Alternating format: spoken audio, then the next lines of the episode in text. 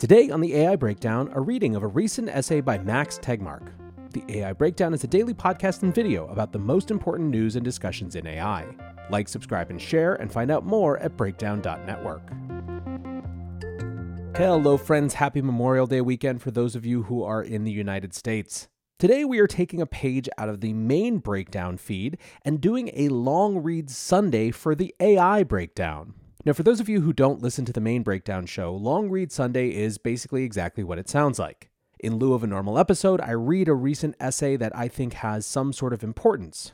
I won't always agree with the essay, but I always think that it has something to offer as we think about important issues in this space. Now, I'm not sure if this is going to be an every week thing for the AI Breakdown, or a sometimes thing for the AI Breakdown, or a not very often thing for the AI Breakdown. But given that it's a holiday weekend and news is a little bit slower, I thought this would be a good way to keep those of you who are still paying attention flush with some additional content. So here's the important context for this piece. There is, of course, a growing interest in artificial intelligence. The experience of using ChatGPT or MidJourney or one of these other tools has created an inflection point moment in society where people by and large who have tried these tools understand that there is a before and an after, and that we are clearly in the after.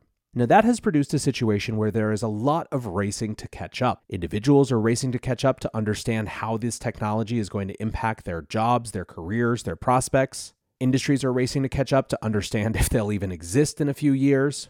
And on a broad societal level, the people who have been thinking about the risks of artificial intelligence are racing to give all of these new participants in the space the information they need to make informed decisions about how they think certain issues should be handled. It's inescapable, if you pay any attention to the AI news, how much of a regulatory discussion is happening.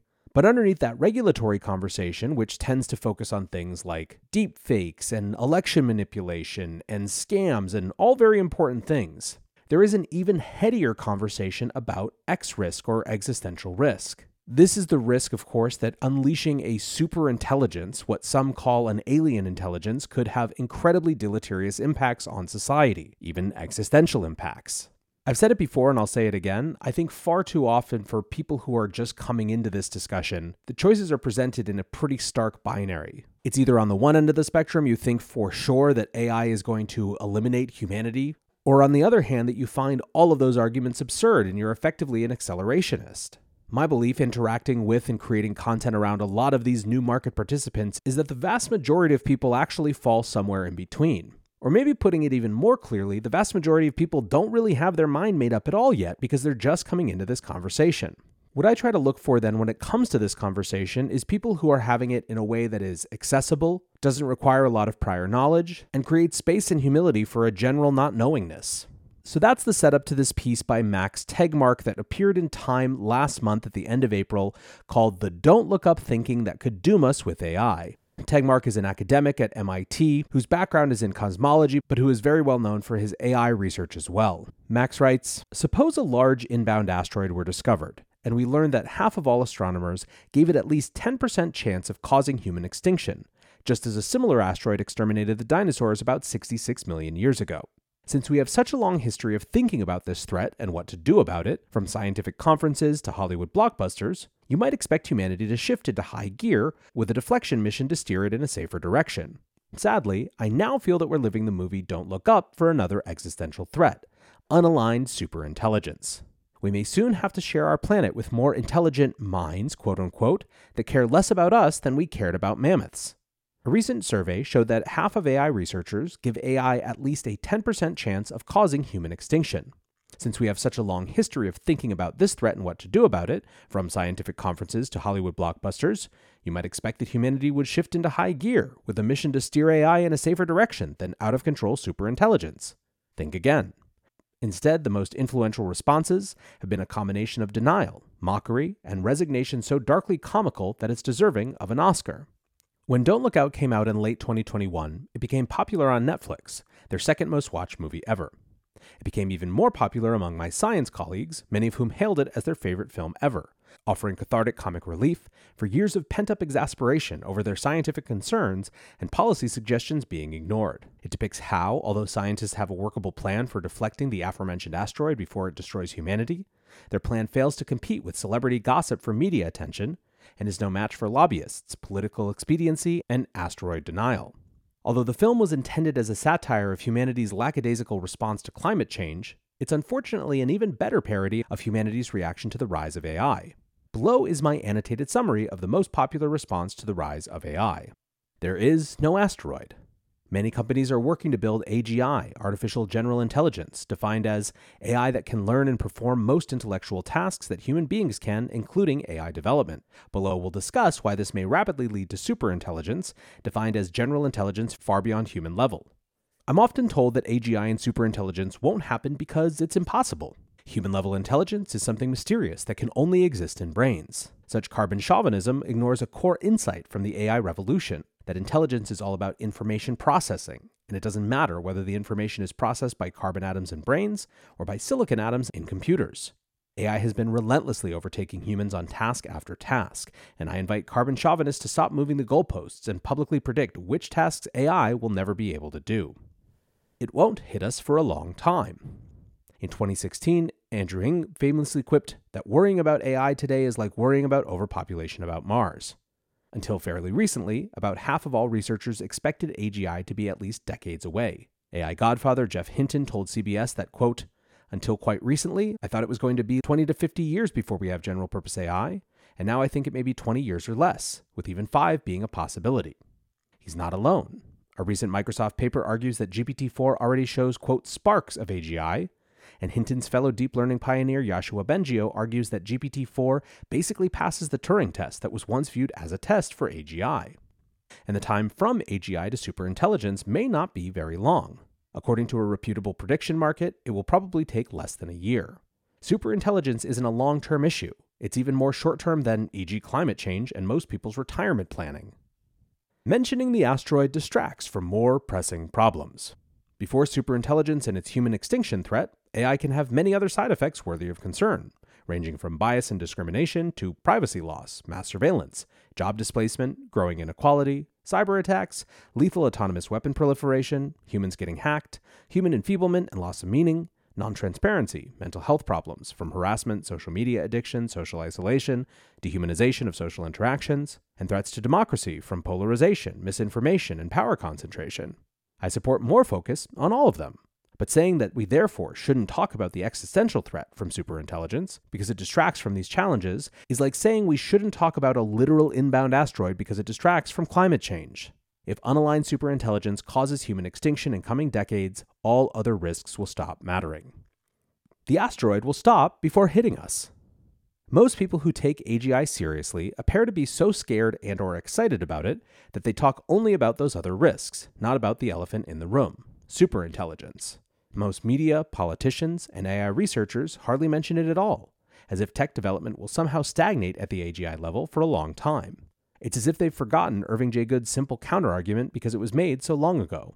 Quote, "Let an ultra-intelligent machine, what we now call AGI, be defined as a machine that can far surpass all the intellectual activities of any man however clever. Since the design of machines is one of these intellectual activities, an ultra-intelligent machine could design even better machines. There would then unquestionably be an intelligence explosion, and the intelligence of man would be left far behind." The basic idea of recursive self-improvement is, of course, nothing new. The use of today's technology to build next year's technology explains many examples of exponential tech growth, including Moore's Law. The novelty is that progress towards AGI allows even fewer humans in the loop, culminating in none. This may dramatically shorten the timescale for repeated doubling, from typical human R&D timescales of years to machine timescales of weeks or hours. The ultimate limit on such exponential growth is set not by human ingenuity, but by the laws of physics. The limit how much computing a clump of matter can do is about a quadrillion quintillion times more than today's state-of-the-art. The asteroid will almost stop. Remarkably, superintelligence denial is prevalent not only among non-technical folks, but also among experts working on AI and AI safety. A cynic might put this down to Upton Sinclair's analysis that it is difficult to get a man to understand something when his salary depends upon his not understanding it. Although it's unfortunately true that most AI researchers, including safety and ethics researchers, get funding from big tech, either directly or indirectly via grants from nonprofits funded by tech philanthropists, I believe that there are also more innocent explanations for their superintelligence denial, such as well-studied cognitive biases. It's hard for us to fear what we've never experienced, e.g. radical climate change from fossil fuels or nuclear winter. Availability bias makes it hard to see past the immediate threat to the greater one that follows. For example, I often hear the argument that large language models are unlikely to recursively self-improve rapidly, but I.J. Good's above-mentioned intelligence explosion argument didn't assume that AI's architecture stayed the same as it self-improved. When humans attained general intelligence, we didn't achieve our subsequent exponential growth in information processing capacity by growing bigger brains, but by inventing printing, universities, computers, and tech companies. Similarly, although neural networks and LLMs are now the rage, it's naive to assume that the fastest path from AGI to superintelligence involves simply training even larger LLMs with even more data. There are obviously much smarter AI architectures, since Einstein's brain outperformed GPT-4 on physics by training on much less data, using only 12 watts of power. Once AGI is tasked with discovering these better architectures, AI progress will be made much faster than now, with no human needed in the loop. And I.J. Good's intelligence explosion has begun. And some people will task it with that if they can, just as people have already tasked GPT-4 with making self-improving AI for various purposes, including destroying humanity. We'll be fine, even if the asteroid hits us. If superintelligence drives humanity extinct, it probably won't be because it turned evil or conscious, but because it turned competent, with goals misaligned with ours. We humans drove the West African black rhino extinct not because we were rhino haters, but because we were smarter than them and had different goals for how to use their habitats and horns. In the same way, superintelligence with almost any open-ended goal would want to preserve itself and amass resources to accomplish that goal better. Perhaps it removes the oxygen from the atmosphere to reduce metallic corrosion. Much more likely, we get extincted as a banal side effect that we can't predict any more than those rhinos or the other 83% of wild mammals we've killed off so far could predict what would befall them. Some will be fine arguments are downright comical. If you're chased by an AI-powered heat-seeking missile, would you be reassured by someone telling you that AI can't be conscious and AI can't have goals? If you're an orangutan in a rainforest being clear-cut, would you be reassured by someone telling you that more intelligent life forms are automatically more kind and compassionate, or that they are just a tool you can control? Should we really consider it technological progress if we lose control over our human destiny, like factory-farmed cows and that destitute orangutan? I'm part of a growing AI safety research community that's working hard to figure out how to make superintelligence aligned even before it exists, so that its goals will be aligned with human flourishing, or we can somehow control it. So far, we've failed to develop a trustworthy plan, and the power of AI is growing faster than regulations, strategies, and know-how for aligning it. We need more time. We've already taken all necessary precautions. If you'd summarize the conventional past wisdom on how to avoid an intelligence explosion in a don't-do list for powerful AI, it might start like this. Don't teach it to code. This facilitates recursive self-improvement.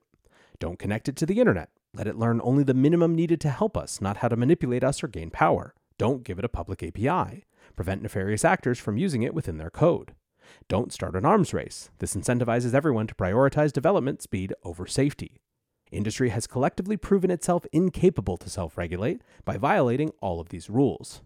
I truly believe that AGI company leaders have the best intentions, and many should be commended for expressing concern publicly. OpenAI's Sam Altman recently described the worst-case scenario as lights out for all of us, and DeepMind's Demis Hassabis said, "I would advocate not moving fast and breaking things."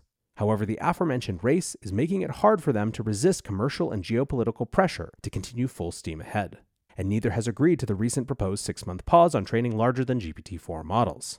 No player can pause alone. Don't deflect the asteroid because it's valuable. Yes, this too happens in Don't Look Up.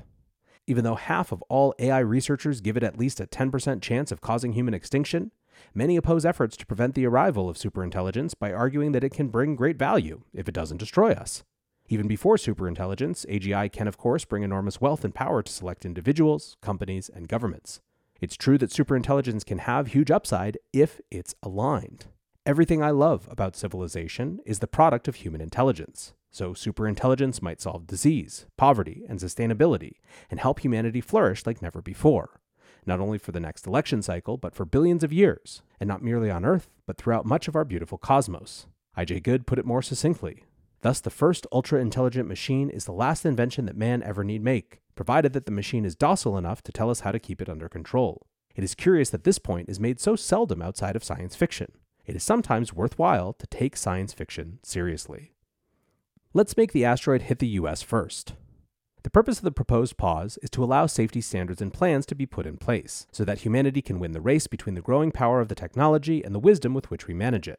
The pause objection I hear most loudly is, but China, as if a 6-month pause would flip the outcome of the geopolitical race. as if losing control to Chinese minds were scarier than losing control to alien digital minds that don't care about humans, as if the race to superintelligence were an arms race that would be won by us or them, when it's probably a suicide race whose only winner is it. Don't talk about the asteroid. A key reason we hear so little about superintelligence risk, as opposed to jobs, bias, etc., is a reluctance to talk about it. It's logical for tech companies to fear regulation, and for AI researchers to fear funding cuts. For example, a star-studded roster of present and past presidents of the largest AI society recently published a statement endorsing work on a long list of AI risks, where superintelligence was conspicuously absent. With rare exceptions, mainstream media also shies away from the elephant in the room. This is unfortunate because the first step towards deflecting the asteroid is starting a broad conversation about how to best go about it. We deserve getting hit by an asteroid. Although everyone is entitled to their own misanthropic views, this doesn't entitle them to doom everyone else. Asteroids are the natural next stage of cosmic life. Although sci-fi is replete with conscious human-like AI that shares human values, it's clear by now that the space of possible alien minds is vastly larger than that. So if we stumble into an intelligence explosion rather than steer carefully, it's likely that the resulting superintelligence will not only replace us, but also lack anything resembling human consciousness, compassion, or morality. Something we'll view less as our worthy descendants than as an unstoppable plague. It's inevitable, so let's not try to avoid it. There's no better guarantee of failure than not even trying. Although humanity is racing towards a cliff, we're not there yet, and there's still time for us to slow down, change course, and avoid falling off, and instead enjoying the amazing benefits that safe, aligned AI has to offer. This requires agreeing that the cliff actually exists, and falling off of it benefits nobody. Just look up. All right, back to NLW here. I think this piece is a much better starting point than a lot of what's out there for people who are trying to understand AGI risks or superintelligence risks, or just generally this set of risks that people are thinking about day in, day out. My goal in reading this is not to endorse every piece of it, or at least necessarily Max's conclusions. My goal is to give the 100 million plus people who've come to start thinking about this world in the last 6 months after using ChatGPT for the first time, the best tools possible to actually start engaging in a meaningful way with a conversation. It is to look up, as Max puts it, even if you disagree with what he's seeing when you do. The other thing I'll note, and I think this is encouraging, is that there really is right now a massive, massive shift into the regulatory conversation. CEOs are getting hosted at the White House, British Prime Minister Rishi Sunak is hosting companies in the UK, and the European Parliament is steaming forth with the AI Act. No, I don't think that most people are going to love the first set of solutions that politicians come up with. It's almost guaranteed that they'll end up looking like solutions to last generation's problems. That's just the nature of politics and the nature of change. Indeed, if you watch the AI hearing that happened a couple weeks ago in the Senate, it was so influenced by what they had learned from social media, even though this is something that's so fundamentally different than those challenges. But the conversation is happening. People are not just open to it, they understand how important it is.